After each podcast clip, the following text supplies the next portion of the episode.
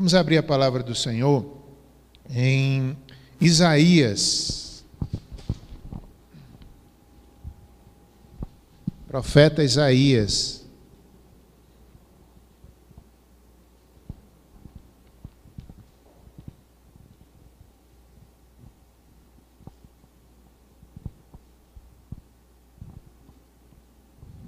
Capítulo 38, irmãos.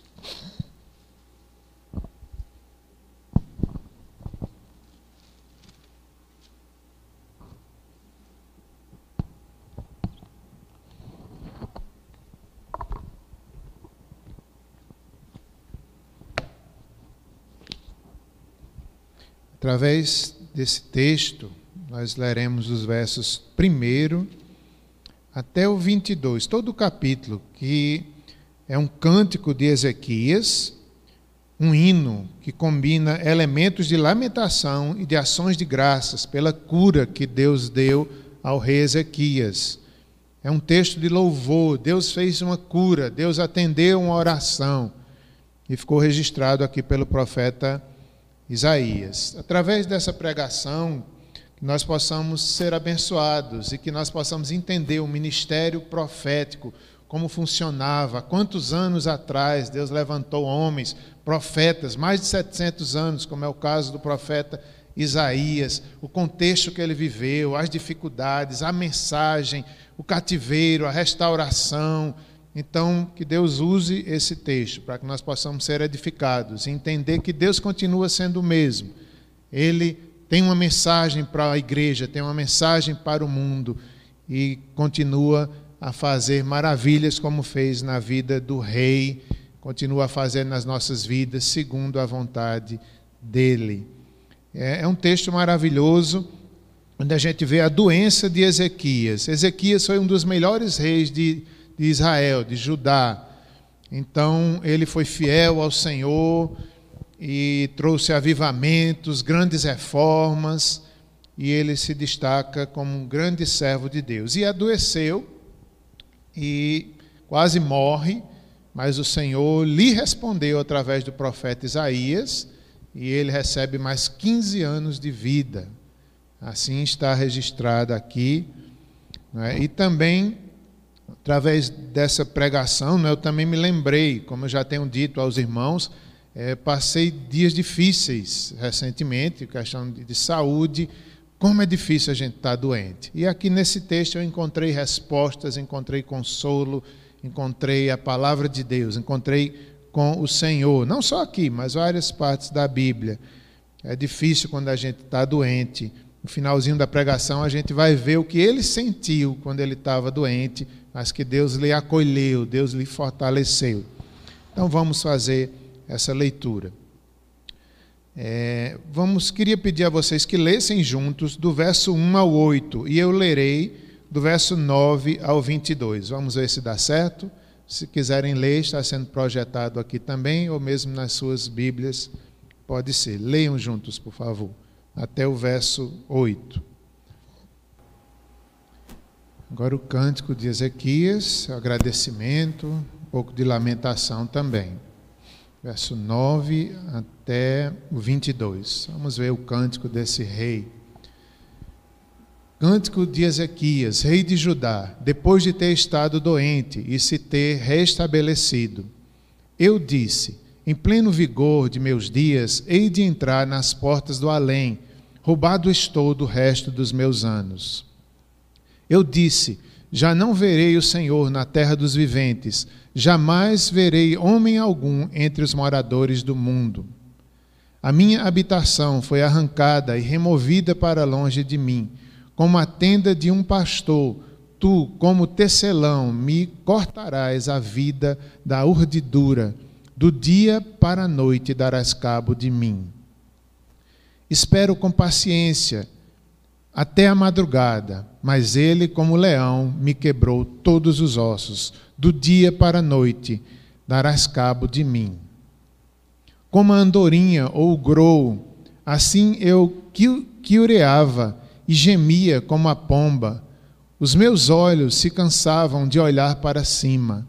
Ó Senhor, ando oprimido, responde tu por mim. Que direi? Como prometeu, assim me fez. Passarei tranquilamente por todos os meus anos, depois dessa amargura da minha alma. Senhor, por estas disposições tuas vivem os homens, e inteiramente delas depende o meu espírito. Portanto, restaura-me a saúde e faz-me viver. Eis que foi para minha paz que tive eu grande amargura. Tu, porém, amaste a minha alma e livraste da cova da, da corrupção, porque lançaste para trás de ti todos os meus pecados. A sepultura não te pode louvar, nem a morte glorificar-te. Não esperam em tua fidelidade os que descem à cova. Os vivos, somente os vivos, esses te louvam, como hoje eu faço. O Pai fará notória aos filhos a tua fidelidade. O Senhor, ó Senhor, veio, o Senhor veio salvar-me, pelo que tangendo os instrumentos de cordas, nós o louvaremos todos os dias de nossa vida na casa do Senhor. Ora, Isaías dissera: Tome-se uma pasta de figos e ponha-se como emplasto sobre a úlcera, e ele recuperará a saúde. Também dissera Ezequias: Qual será o sinal que hei de subir à casa do Senhor? Acho que terminou, né? 22. Isso mesmo. Oremos. Querido Deus, aplica a tua palavra em nossos corações. Nós te pedimos em nome de Jesus. Amém.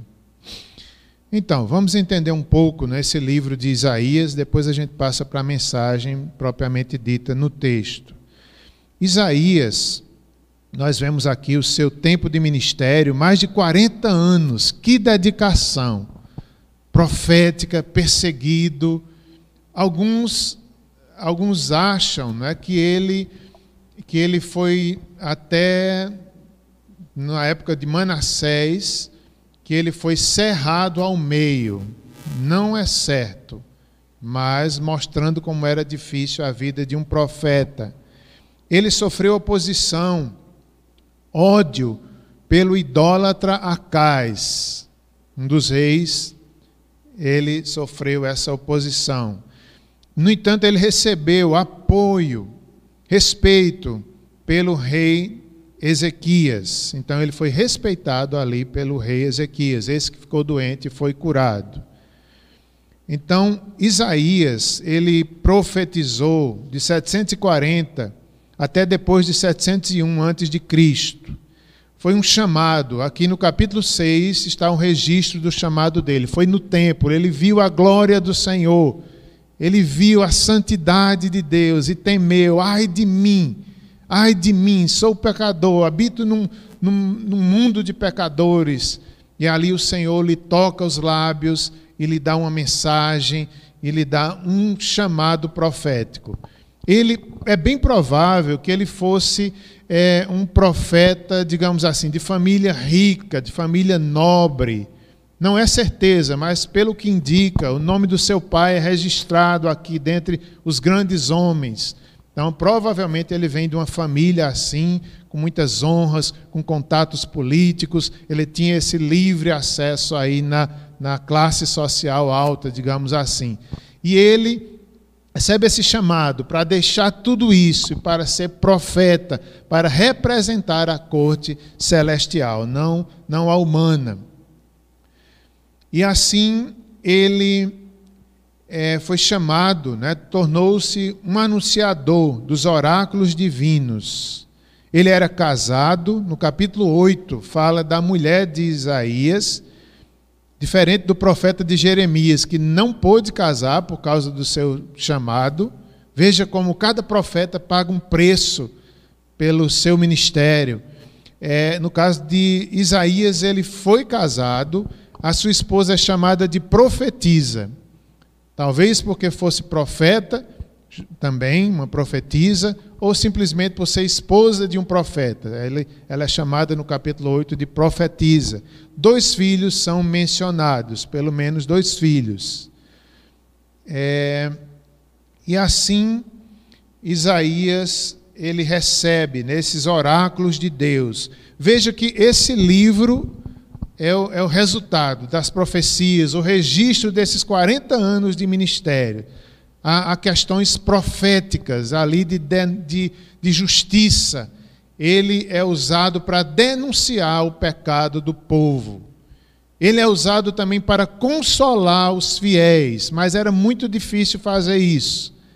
Imagino que é você ter uma mensagem que denuncia, que mostra o erro das pessoas. Ele era odiado, porque ele fazia isso.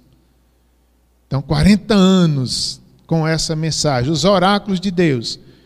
Esse livro que nós temos né, é, um, é um oráculo, é uma mensagem vinda de Deus que os homens devem se dobrar diante dela, amar, aceitar como normativa, como vinda do céu era uma revelação de Deus e sempre tinha o elemento sobrenatural. Esses homens, eles não eram apenas inteligentes, a, a, um, alguém que vivia além do seu tempo. Não, eles recebiam de Deus a inspiração, a revelação, a profecia, o oráculo. Então, era a palavra de Deus. Aqui em Isaías, nós temos é, o livro de Isaías, ele é comparado a, a Romanos no Novo Testamento. É como se ele fosse o Romanos do Antigo Testamento, porque é o profeta que mais profetiza sobre o Evangelho, sobre a vinda do Messias, a sua morte, o seu ministério. Então, 700 anos antes, juntamente com Miqueias, eles já profetizavam sobre a vinda do Messias. Isso é um elemento sobrenatural de revelação que também faz parte da profecia. Miqueias, na mesma época, profetizou também para Judá, e ele disse até a cidade que o Messias nasceria, Belém, Miqueias. Já Isaías fala que a virgem conceberá, fala da, da, vinda que o Messias viria, mostra o sofrimento de Jesus ali na cruz, com vários detalhes que ele padeceria, que ele enfim, detalhes, tomaria sobre si, que não teria nossos pecados, nossas dores, que não teria beleza, amargura. Então, tudo isso ele, ele diz mais de 700 anos antes. 100 anos antes, mais ou menos, ele profetiza sobre Ciro, que seria o libertador de Israel do cativeiro. Então, era, era muito importante esses livros respeitados pelos judeus, por todos os cristãos, reconhecido como palavra de Deus, oráculo de Deus. Os oráculos de, de, os oráculos de Isaías, de Deus, levavam os piedosos a reverenciar e a louvá-lo. Também era uma exortação aos piedosos a buscarem ao Senhor e, e aguardarem as promessas do seu reino. Ele, Isaías, a sua mensagem é muitas vezes cheia de acusação e julgamentos àquele povo, porque ele fazia parte, povo de Judá, o povo de Israel. É, Nesse, nessa profecia, ele fala muito sobre Deus, logicamente, o seu poder, a sua onipotência, a sua onipresença, a redenção de Deus para o seu povo, os seus oráculos. Aqui em Isaías 57, 7, nós vemos que os gentios são incluídos. É uma profecia que um dia a salvação chegaria aos estrangeiros as terras distantes, o evangelho chegaria nas, além de Israel.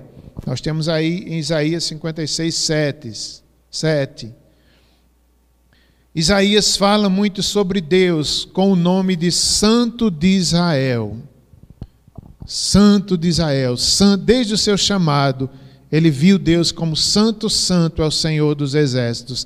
E esse termo é muito forte. O Santo de Israel é Deus. E isso lhe dava coragem para profetizar, para enfrentar todas aquelas perseguições, aquelas dificuldades. Era o santo de Israel, a sua força, a sua graça, e lhe fazia continuar durante tanto tempo pregando a palavra de Deus. Sendo santo, ele, Deus, requeria do seu povo uma adoração piedosa, acima das formalidades. No capítulo 1, verso de 1 a 17, nós temos ali uma das primeiras profecias aonde Isaías denuncia o pecado daquele povo. Ele sai denunciando, mostrando que eles erraram, abandonaram ao Senhor e dizendo que eles estavam fazendo um culto cheio de formalidades, mas que o coração deles não era de Deus. Eles tinham tanta formalidade, um povo que conhecia, tinha um culto maravilhoso, mas Deus disse: não, não é esse tipo de, de povo que eu quero. Não é esse tipo de culto que vocês estão tão organizados. Havia riquezas nessa época. A Síria não estava atacando ainda, então Judá prosperou muito, havia riquezas, havia grandes adorações, mas Deus dizia: não é isso, eu não estou interessado em holocaustos, em regras apenas, porque vocês, o coração de vocês está longe de mim. E o profeta já começa dizendo isso, ali trazendo juízo sobre a casa de Deus. Deus não se impressiona com nossos cultos, com nossos é, com nossas regras, com igrejas cheias, Deus vê tudo. Deus quer um coração ali, quebrantado, contrito, temente, piedoso, que confie no Senhor, que o ame verdadeiramente de todo o coração.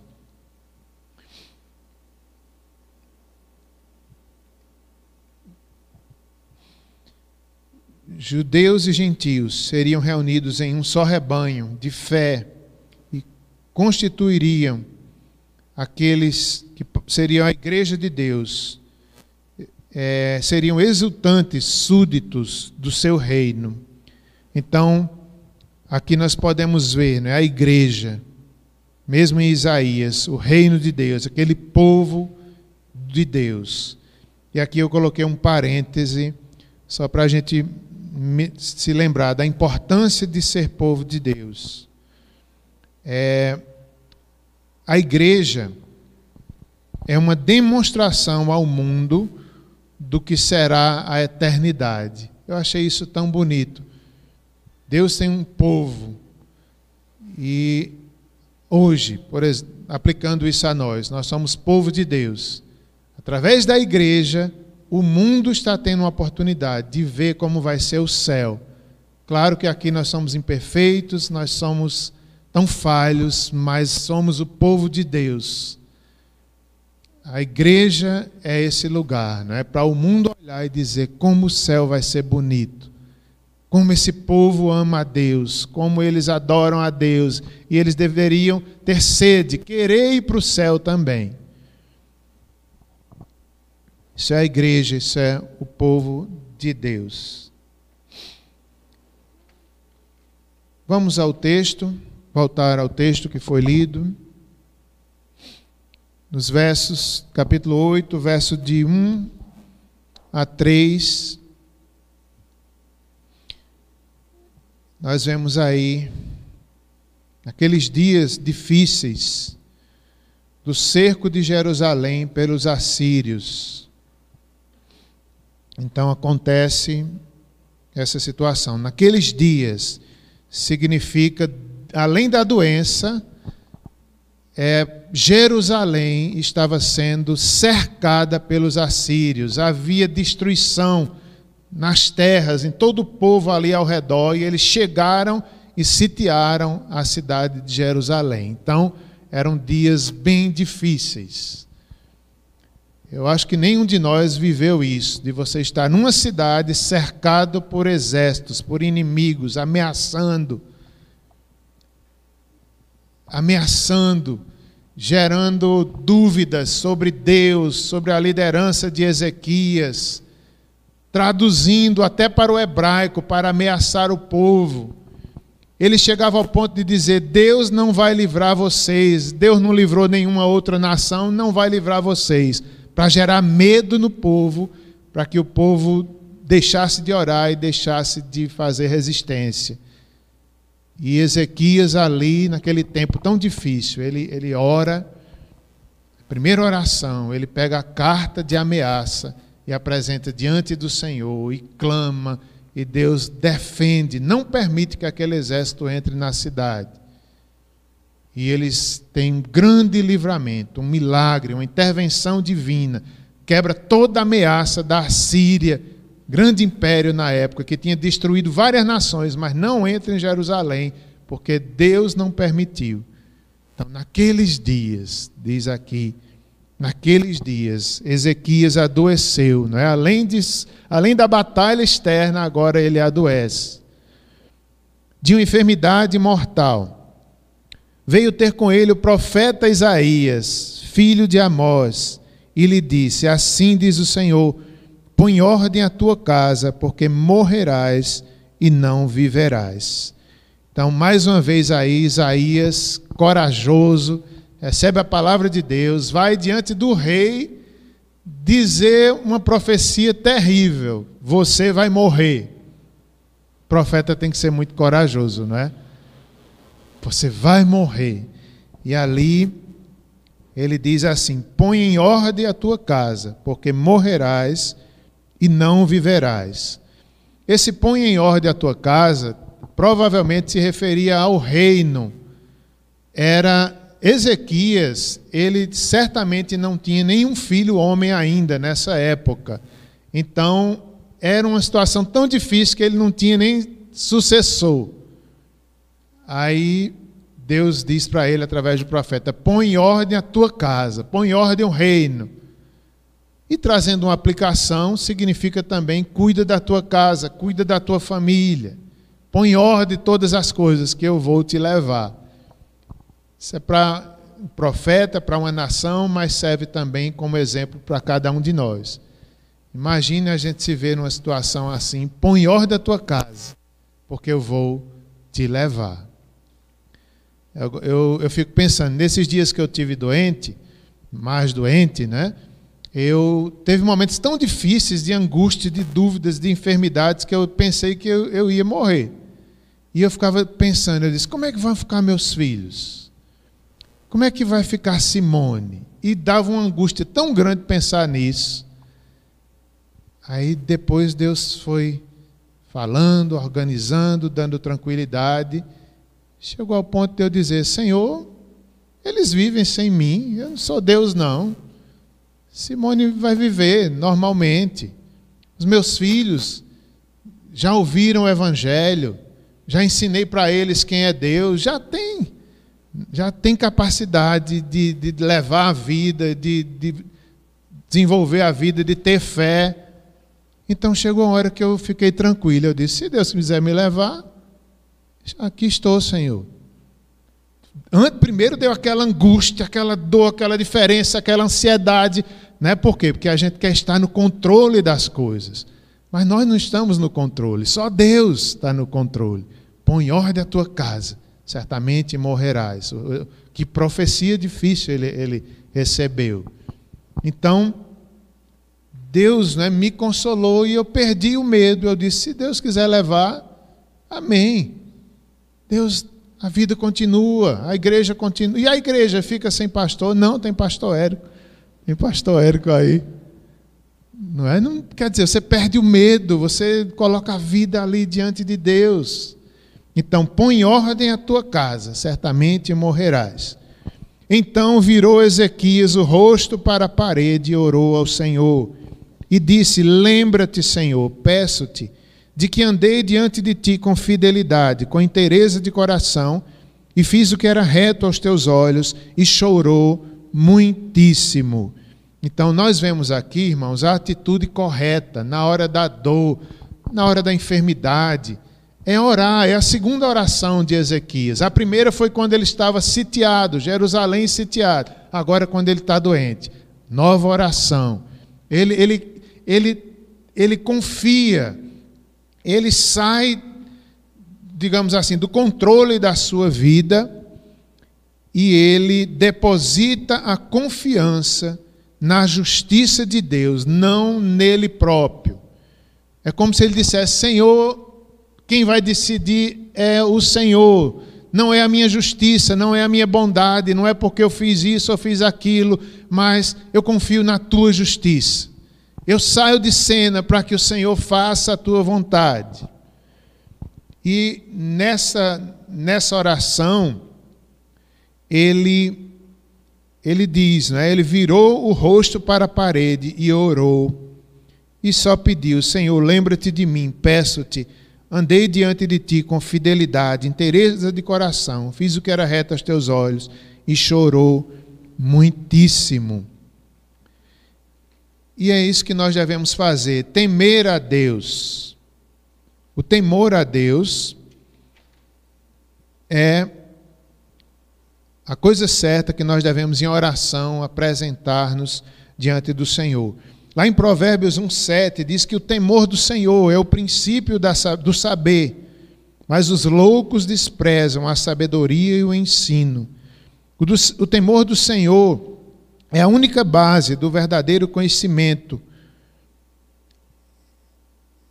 Não é o temor, não é um terror desconfiado de Deus, é a admiração reverente a resposta em adoração e fé ao Deus que se revela como Criador, Salvador e Juiz.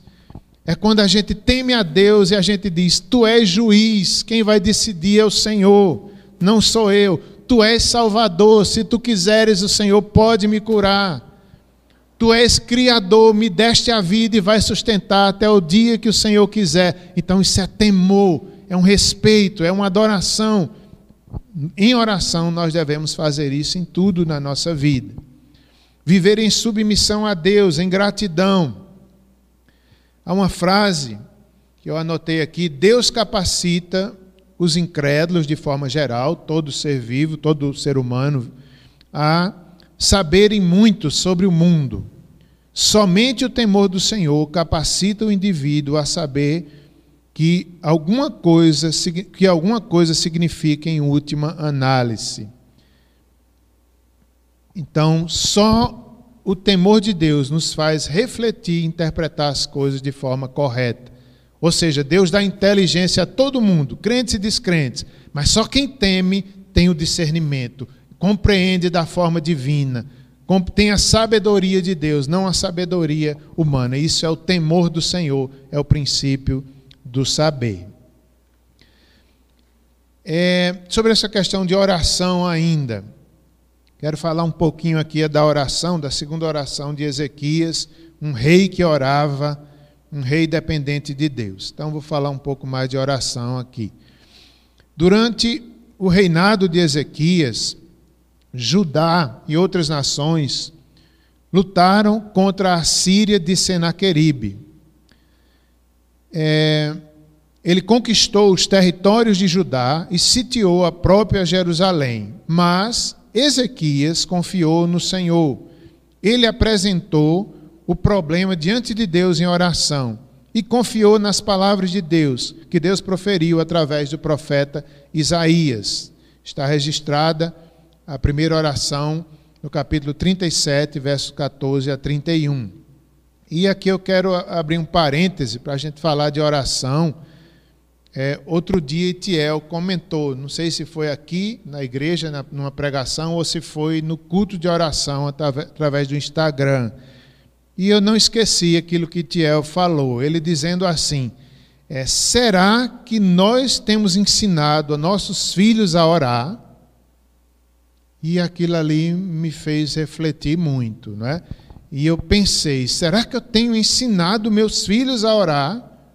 O que é orar, gente? Às vezes a gente ensina, né? Fique aqui, se ajoelhe, fique quieto, fique diante de Deus, fale, adore, mas nós temos que ensinar a essência da adoração, que é confiança, que é entrega, que é conhecimento de Deus, que é se dobrar diante de Deus. Foi isso que Ezequias fez. Orar não é só passar uma hora ali de castigo, não é? ali numa, numa, numa, numa repetição, que não teve valor nenhum, mas é comunhão, é respeito, é temor, é intimidade, é, é se dobrar diante de Deus. Será que nós temos ensinado nossos filhos? E pensando no que Tiel disse, eu perguntei: será que a gente tem ensinado a igreja a orar? Será que os irmãos da igreja presbiteriana do Catolé sabem orar? Eu não sei se vocês sabem. eu não sei. Espero que sim. Porque como é que pode ter um crente que não sabe orar? Às vezes sabe ficar ali diante de Deus, né? Como já falei, só repetindo, só numa oração vazia, sem intimidade, sem conhecimento de Deus. Não é isso. Oração é Deus presente, é, é intimidade é comunhão com Deus através de Cristo, é se dobrar diante do Senhor, buscar a vontade dEle, não a nossa vontade. Que nós possamos, com Ezequias, aprender a orar. Ele virou o rosto para a parede, foi humilde, pediu a Deus com humildade e se submeteu. Como quem diz: Senhor, faze o que quiseres. Faze o que quiseres. E assim, verso 4 a 8, Deus manda outra palavra a Isaías. Isaías já estava indo embora, e Deus fala de novo com ele: volta, diz a Ezequias que eu ouvi a sua oração, vou lhe dar mais 15 anos de vida. Que profeta obediente, mais uma vez, já estava indo embora. Volta, Isaías, vai lá, diz que eu ouvi a oração, mais 15 anos. Então ele recebe com alegria e ainda haveria um sinal de que aquela profecia era de Deus, né? O sol. É, Eis que farei retroceder 10 graus a sombra lançada pelo sol, declinante no relógio de Acais. Assim retrocedeu o sol os 10 graus que já havia declinado. Então foi um, um milagre, né? Até o sol ali, Deus fez com que a sombra é, lançada pelo sol, declinante no relógio de Acais, e ele viu que era Deus mesmo que estava falando aquela profecia. Porque existe falso profeta, sempre a gente deve ter cuidado. Nem tudo que se fala em nome de Deus vem de Deus. Mas a gente deve provar, a gente deve esperar acontecer para ver se de fato é de Deus. Aqui era de Deus. Isaías era um profeta Várias das, todas as profecias que ele disse se cumpriram. Então ele era de fato um profeta de Deus. Vamos continuar. Agora chegamos no cântico de, de Ezequias. Vamos tirar algumas lições aí nesse cânticos bem práticas. É, o rei Davi gostava de cantar, e o Ezequias também, não é? Então, nós devemos cantar louvores ao Senhor adorá-lo, agradecer pela cura, agradecer por tudo que ele nos dá, nós devemos cantar louvores, adorar o seu nome. Então, o cântico de Ezequias, Neto, agora eu vou brincar com você. Dá para a gente cantar esse cântico no final? Dá não, né? Eu não sei como eles cantavam um cântico tão difícil desses, né? Imagina a melodia, imagina o ritmo, não, não sei, mas era um cântico. É, Cântico de Ezequias, rei de Judá, depois de ter estado doente e de se ter restabelecido. Então ele agradece. Sabia que tem gente que, que é curado e nem agradece a Deus? Sabia que às vezes a gente esquece, a gente pede, pede, pede, Deus faz e a gente nem lembra de agradecer, nem de adorar, nem de cantar, nem de dizer Senhor, muito obrigado. Aqui ele lembra, ele faz um cântico, ele demonstra a sua gratidão pública, deixa o registro aqui para todo Israel, para todo povo de Deus. É, outro dia eu vi a história de uma mãe que ela fez um culto de agradecimento porque o seu filho escapou de um sério acidente. E ela convidou os amigos, as pessoas, vamos agradecer a Deus, o livramento, a graça.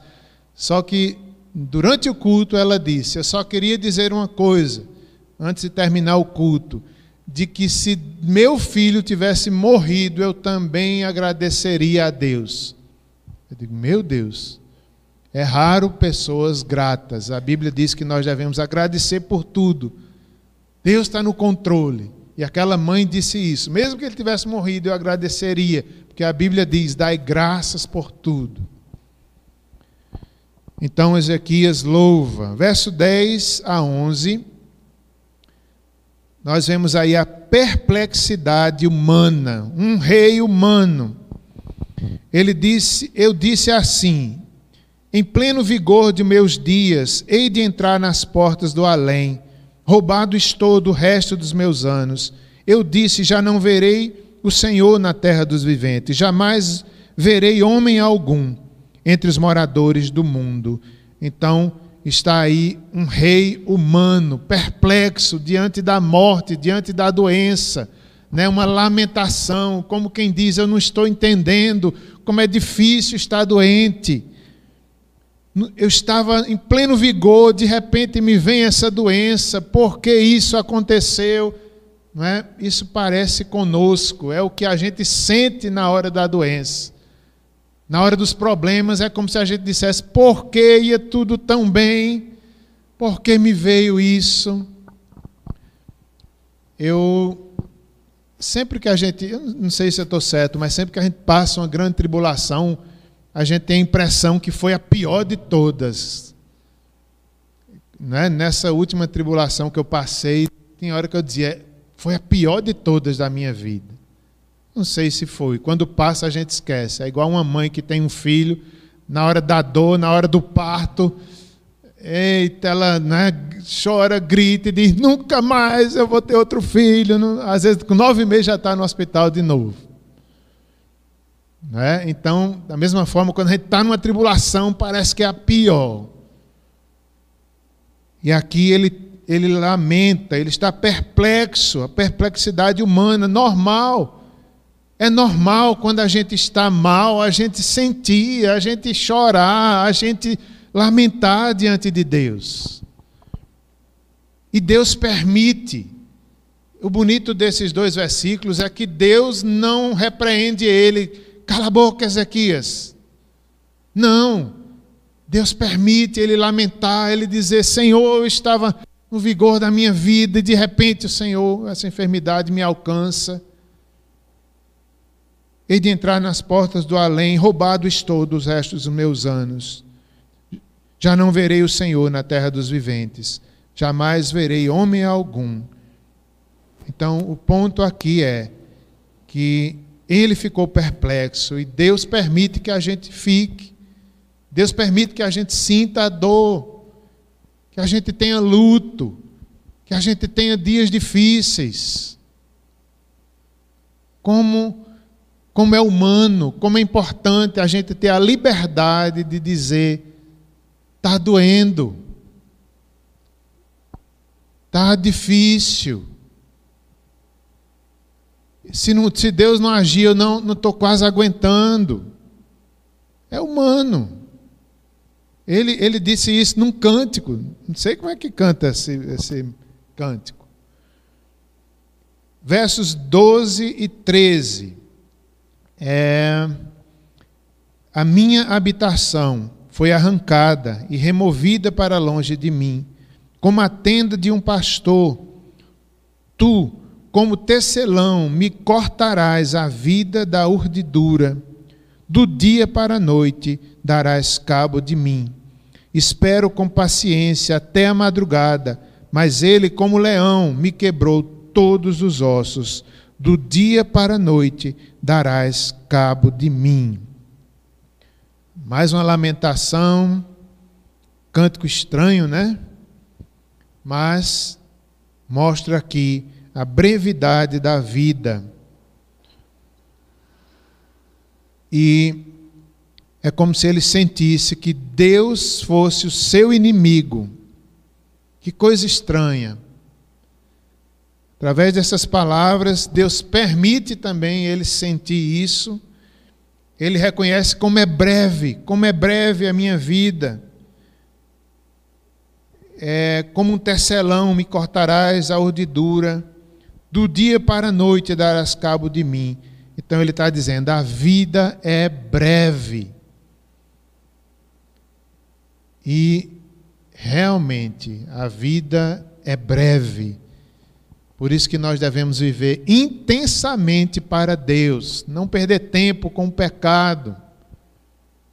Eu estava dizendo aos adolescentes no discipulado, um desses dias aí, de acordo com o livro que a gente está estudando, né? A vida do crente, ela não é monótona, ela não é, né? Ah, eu vou viver crente na paz e o amor e vou ficar agora só orando, só contemplando. Não. Quando a gente se entrega a Deus, quando a gente encontra Cristo, é uma vida dinâmica, de trabalho, de entrega, de missões. E a vida é breve, nós devemos fazer isso mesmo.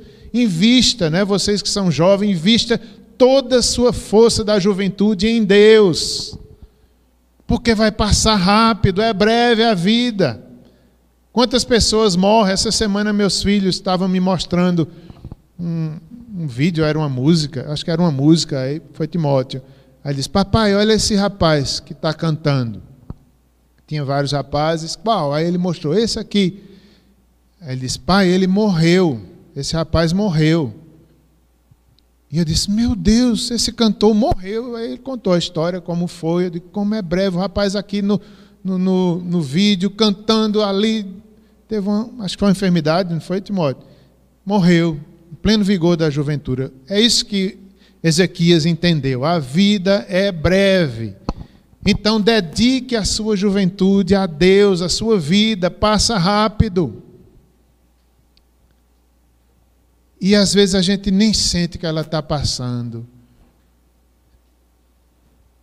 Eu conversando às vezes com Simone, a gente diz assim: Meu Deus, eu me sinto ainda como se eu tivesse 15 anos, 16, 18. Mas os cabelos, mas os cabelos não deixam eu esquecer, né? Que estou chegando nos 50, Simone já chegou nos 50. A vida é breve. Vamos continuar servindo ao Senhor, toda a nossa força, todo o nosso ser. A vida cristã é dinâmica, é trabalho, é, é estudo para a glória de Deus, é missões, é família. Se Deus quer que vocês se casem, então se casem da forma correta, esperando o tempo certo, seja um bom pai, uma boa mãe, crie seus filhos no caminho do Senhor. Isso é trabalho. Isso custa caro, isso passa rápido, a vida é breve.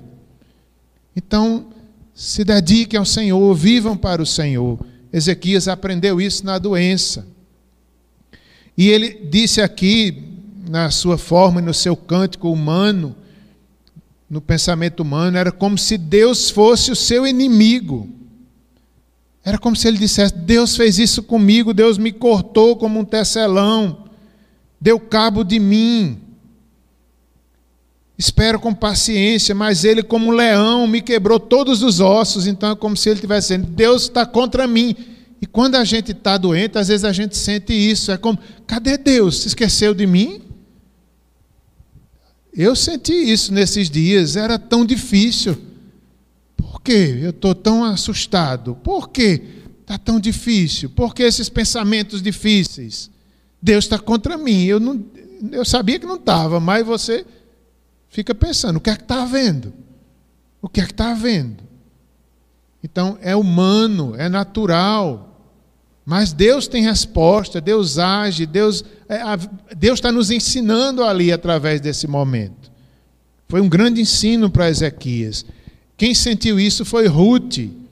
Ruth, quando passou pelo sofrimento, né, na, na aulinha aí do departamento infantil, que eu assisti dessa semana também. Quem foi que deu a aula mesmo? Foi Gabi e é, é, Thaís, né?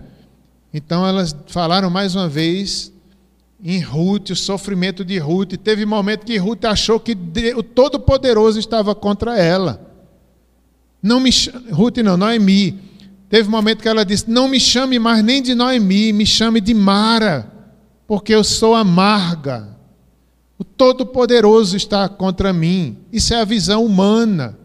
Quando a gente está no sofrimento, às vezes a gente pensa: cadê Deus? Cadê Deus? Mas é Deus nos ensinando, vale a pena perseverar, vale a pena confiar, vale a pena se dobrar diante dele em oração. Versos 14 e 15. Como a andorinha ou o grou, assim eu chilcheirava, palavra difícil, chilreava e gemia como a pomba. Os meus olhos se cansavam de olhar para cima. Ó Senhor, ando oprimido, responde tu por mim. Que direi? Como prometeu, assim me fez. Passarei tranquilamente por todos os meus anos, depois dessa amargura de minha alma. Então é um pouco mais de lamentação e já começa o louvor, já começa a gratidão, porque Deus vai lhe dar mais vida. E eu, eu fiquei pensando, né? Como a andorinha e o grou, nunca tinha visto, ouvido falar nessa ave, mas tem, eu vi uma foto dela, é uma ave muito bonita, tem um certo tupete aqui. É, ele diz: como a andorinha e o grou, assim eu, eu chiureava. Isso significa emitir sons é, repetidos. Eu fiquei imaginando né, como um passarinho que fica ali piando repetidamente, às vezes até gemendo. É, eu imaginei como um lamento, né? Às vezes, quando a gente está doente, quando a gente está numa tribulação, a gente chega a gemer, chega a doer. Davi disse: Os meus ossos doem. Então é como um passarinho gemendo, como um passarinho piando ali. Assim foi eu, Senhor. Como a andorinha, como o grou, como a pomba, eu gemia os meus olhos se cansavam de olhar para cima. Ó Senhor, ando oprimido, responde tu por mim. Já o 15 começa a gratidão, né? Que direi, como prometeu, assim me fez, passarei tranquilamente por todos os meus anos, 15 anos Deus deu para ele, pois depois dessa amargura da minha alma. Então ele, ele reconhece, ele diz: Eu ando oprimido, Responde-me tu por mim. É, então, mais uma vez aqui, ele tem essa liberdade de dizer: Estou oprimido. Eu lembro quando eu estava bem doente, alguns meses atrás, né? Aí eu, eu reunia a família, a gente fazia o culto doméstico, e eu dizia para eles: eu, eu não estou bem, Orem por mim. Eu não estou bem, eu tô tá difícil, estou ansioso, estou isso. Eu dizia para os meus filhos. E passava e Deus dava a graça. Então aqui ele disse: Ando oprimido, responde-me tu por mim. Depois dessa amargura da minha alma, como é, como é bom a gente poder dizer para os amigos, para os irmãos, ore por mim, estou amargurado, é, amargura da minha alma. Eu louvo a Deus pela vida do pastor Érico durante esses meses de pandemia. Ele, ele Simone, era quem mais eu dizia. Tinha hora que eu dizia, meu Deus, coitado de pastor Érico, porque eu só eu digo para ele, tudo que eu passava eu dividia com ele. Agradeço a Deus que colocou, né? Essa, pastor para ajudar, para estar do lado ali. Tinha hora que eu tinha até pena, eu digo, eu não vou dizer de novo, não. Mas eu vou, que eu estou precisando. então, é isso. A gente, como é bom contar com oração, com uma pessoa, com ajuda. Porque às vezes, né? Às vezes dá até vergonha de dizer, ah, eu estou precisando, ah, eu estou. Porque, sim, tinha mais isso, né? Quando eu ia para os médicos, eu tinha até vergonha de dizer que era pastor. Eu digo, tomara que ninguém nem saiba que eu sou pastor, porque eu ia para o médico e eu dizia, eu estou sentindo isso, estou sentindo isso, estou sentindo isso. Era, era como se eu dissesse, esse médico vai dizer, que pastor mais incrédulo. Como é que um pastor está sentindo isso? Eu ficava pensando no que o médico ia pensar de mim. Tinha mais essa. Mas eu disse: Isso é humano, eu sou humano, eu estou precisando e eu vou dizer o que eu estou sentindo. Então isso é bom, a gente não precisa ser super crente, super, né? Sou super crente, oro, nunca, nunca eu vacilo, nunca eu sinto problema nenhum. Isso é engano, não existe, não é verdade. Todos nós passamos por momentos difíceis. E ainda relacionado a esses versículos, é importante quando ele diz: responde-me, responde tu por mim ele está dizendo, está resolvido a permanecer fiel, temente a Deus, entregar-se confiantemente à vontade do Senhor, por mais dolorosa que seja. Então, esses versos mostram que Ezequias estava dizendo: Senhor, eu quero permanecer fiel, aconteça o que acontecer na minha vida, decide tu por mim, Senhor, responde tu por mim. Ele se dobrou diante de Deus quando ele disse: Senhor, o que tu fizeres está bem feito, a tua vontade é melhor do que a minha. Vamos acelerar um pouco, versos 16 a 17. Senhor, por estas disposições tuas vivem os homens e inteiramente delas depende o meu espírito, não é? a vida dele dependia de Deus. Portanto, restaura-me a saúde e faz-me viver ele pediu a Deus, ele, e Deus lhe deu. Nós podemos pedir a Deus: Senhor, faz-me viver para a tua glória, dá-me saúde, se assim o Senhor quiser. Quero viver para ti, quero viver para o teu reino. Eis que foi, e o verso 17 também é muito importante, quando ele reconhece: Eis que foi para minha paz que tive eu grande amargura. Tu, porém, amaste a minha alma e a livraste da cova da corrupção, porque lançaste para trás de mim todos os meus pecados. Há muita coisa importante no verso 17. Primeiramente, ele reconhece que foi para o meu bem que eu passei por isso. Foi para a minha paz, disse ele, que eu tive essa grande amargura. Isso é um reconhecimento maravilhoso, que Ezequias disse: foi para o meu bem. Foi para a minha paz que Deus permitiu eu passar por essa enfermidades, no caso dele, o nosso também. Há, há um texto bíblico que, que diz a mesma coisa. Foi-me bom ter afligido o Senhor. O Salmo 119, verso 71 diz assim: Foi-me bom ter eu passado pela aflição, para que aprendesse os teus decretos. Que maravilha!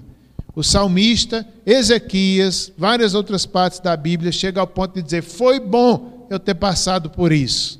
Deus tinha um propósito santo. Qual era? Para que eu aprendesse os teus decretos. E aqui Ezequias reconhece: foi para minha paz que eu tive essa amargura.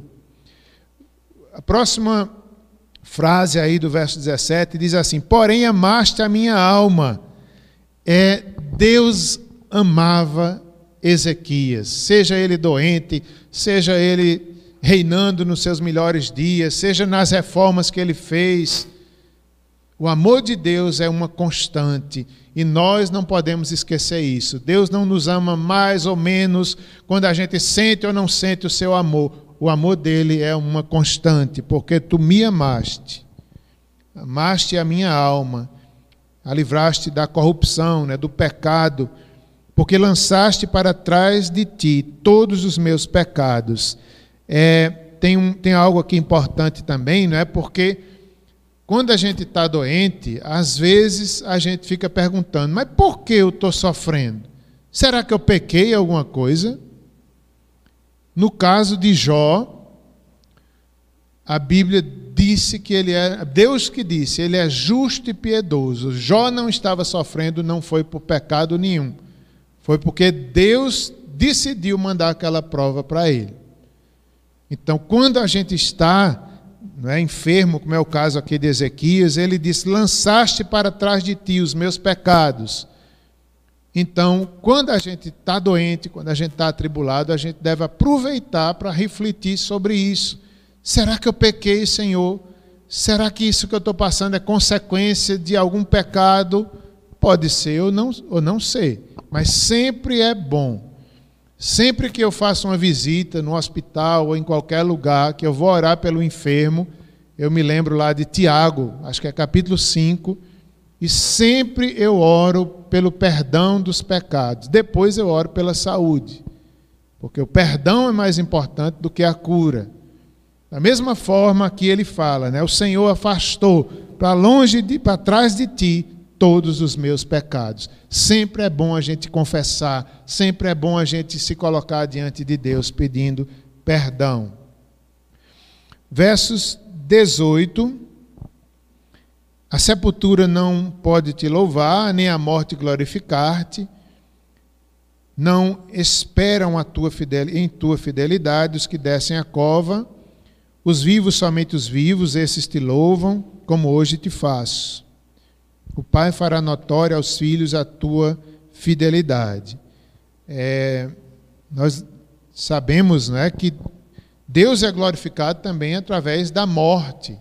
Os mortos continuam a louvar ao Senhor. Não é isso que aqui ele está contradizendo, mas ele está mostrando louvor. Fica bem o louvor aos vivos. Nós devemos ser gratos, nós devemos viver para a glória de Deus.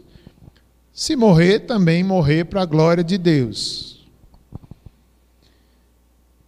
É, essa parte que diz: O Pai fará notória aos filhos a tua fidelidade. Significa que a história da redenção deveria ser contada, contada geração após geração. Nós devemos contar para os nossos filhos os feitos do Senhor, a palavra de Deus. A história da redenção, a cruz deve ser contada geração em geração. Verso 20: O Senhor veio salvar-me, graças a Deus, ações de graças. Deus veio me tirar dessa prova, Deus veio me curou, Deus veio me perdoou, Deus me assistiu, Ele é Salvador, Ele é misericordioso. O Senhor veio salvar-me pelo que, tangendo os instrumentos de corda, nós o louvaremos todos os dias de nossa vida na casa do Senhor. Então ele está feliz, vou cantar louvores, vamos, vamos usar os instrumentos. Tô, enquanto eu viver, Senhor, quero cantar, quero adorar. Você já fez esse compromisso com Deus? Senhor, enquanto eu viver, eu quero viver para ti, minha vida é tua, usa-me. Eu quero cantar, eu quero evangelizar. Eu acredito que todos nós já fizemos isso. Devemos fazer sempre. Senhor, enquanto eu viver, eu quero te louvar e eu quero te adorar. Verso 21. Ora, Isaías dissera: Tome-se uma pasta de figos e ponha-se como um emplasto sobre a úlcera, e ele recuperará a saúde. Então, é impressionante esse verso, porque um profeta que conhecia o poder de Deus, conhecia o sobrenatural, fala aqui de uma estratégia humana, um emplasto, uma pasta de figos que ele deveria colocar sobre a úlcera e, e iria sarar. Então é um remédio, né? Então isso é tão bonito que Deus usa o sobrenatural, mas Deus usa também as coisas naturais. Deus usa o remédio e isso aqui é tão bonito, né? O profeta Isaías falando sobre isso, que a gente pensa, né, que o profeta vai orar, levantar a mão e orar e todo mundo vai ser curado. Não é bem assim. Quem faz isso é Deus. Aqui o profeta dá a palavra e depois ainda dá essa recomendação. Usa um emplasto de figo, mostrando que Deus usa o extraordinário e o ordinário. Em outras palavras, Deus pode usar a ciência, Deus pode usar os remédios, Deus pode usar o estudo, Deus pode usar tanta coisa para a glória dele. Aquilo que ele ordenou a Adão e Eva lá no jardim. Cuidem, trabalhem, dominem a terra, criem famílias. Então, tudo aqui ó, faz parte do mandato cultural. E a medicina, não é? Eu fiquei pensando aí nessa vacina da Covid eu, eu vi uma reportagem, não sei, a gente não sabe bem a origem dessas reportagens, né? mas a que eu li dizia, assim, lamentando as pessoas aproveitando esse tempo difícil para tirar vantagem em cima até das vacinas. Eu digo, que lamentável, que triste. Era para todo mundo estar estudando, pesquisando, para a glória de Deus e se, que fosse mais barata possível. Mas, por causa do pecado, por causa do homem, infelizmente parece haver sempre problemas, sempre deturpações nas melhores das intenções, mas pecaminosas, que não agradam a Deus. É, a medicina né, pode ser útil para uma cura, se assim Deus permitir. E o último versículo não é, está bem claro, eu não quero comentar sobre ele. Vou terminar mostrando esse livro para vocês, que eu falei deles para os meus filhos essa semana, por causa dessas questões de aborto, né, que tanta gente está falando aí na sociedade, todos nós. E eu mostrei para eles, se eles quiserem ler, é, o cristão e as questões éticas da atualidade. Um guia bíblico para pregação e ensino, de Walter Kaiser Júnior. Ser Kaiser Júnior. Então, tem aqui temas como suicídio, aborto, casamento, divórcio, drogas, pena de morte, ecologia, guerra, pobres, homossexualidade, direitos humanos, pornografia, jogos de azar, ganância, entretenimento, racismo, células tronco, é, islamismo. É, começa a repetir aqui, desobediência, e assim sai repetindo esses mesmos temas. É, pena de morte, jogos de azar, ecologia, casamento. Bem, são basicamente esses temas difíceis, irmãos. Só tem tema difícil aqui. Como cristãos, são temas éticos que querem respeito de nós.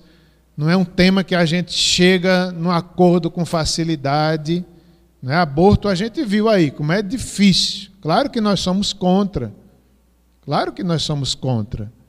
Mas né, a gente tem toda uma questão que deve ser analisada, né, respeito ao ser humano, e, enfim, é, coisas assim. Todas elas são difíceis.